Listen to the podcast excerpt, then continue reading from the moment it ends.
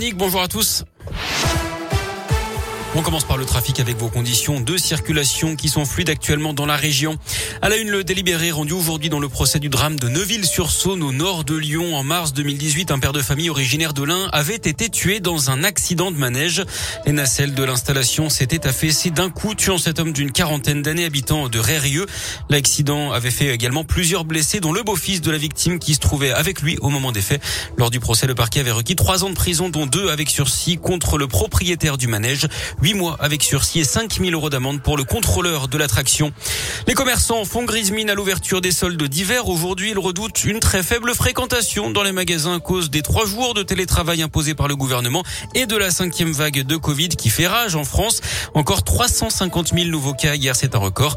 Les soldes qui vont durer 4 semaines jusqu'au 8 février.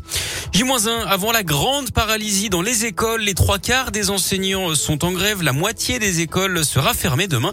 C'est ce qu'annonce le SNUIPP, euh, principal syndicat enseignant du premier degré pour la grande journée de mobilisation prévue ce jeudi, notamment contre le protocole sanitaire dans les établissements scolaires. Les ADSEM, les AESH et les infirmières scolaires se joignent au mouvement, tout comme la première fédération de parents d'élèves, la FCPE. Il faudra attendre demain pour connaître la mobilisation également dans les collèges et les lycées. Un accident de la route dans l'un hier après-midi à Jasseron. Trois véhicules impliqués dans une collision frontale. Deux hommes de 35 et 66 ans ont été grièvement blessés. Un homme de 40 ans est lui indemne. Toujours sur la route et toujours dans l'un, un camion transportant du gaz s'est couché ce matin à Saint-Martin-du-Frêne entre Amberieu-en-Bugey et Oyonnax. Il n'y a pas eu de blessés. L'intervention est toujours en cours. Retour à la normale attendu aujourd'hui dans le centre-ville de Roanne, dans la Loire. La chaussée de la rue Mulsan s'est retrouvée sous plusieurs centimètres d'eau lundi après une rupture de canalisation. La route s'est même affaissé hein, au passage d'un bus et d'une voiture. La canalisation a été réparée. L'enrobé, lui, doit être refait aujourd'hui. Les circulations pourraient donc reprendre dans les prochaines heures. L'actu sport, c'est euh, le foot avec la Coupe d'Afrique des Nations aujourd'hui et la Tunisie du Stéphanois Kazri qui affronte le Mali à 14h pour son entrée en lice. On suivra également la Côte d'Ivoire contre la Guinée équatoriale à 20h.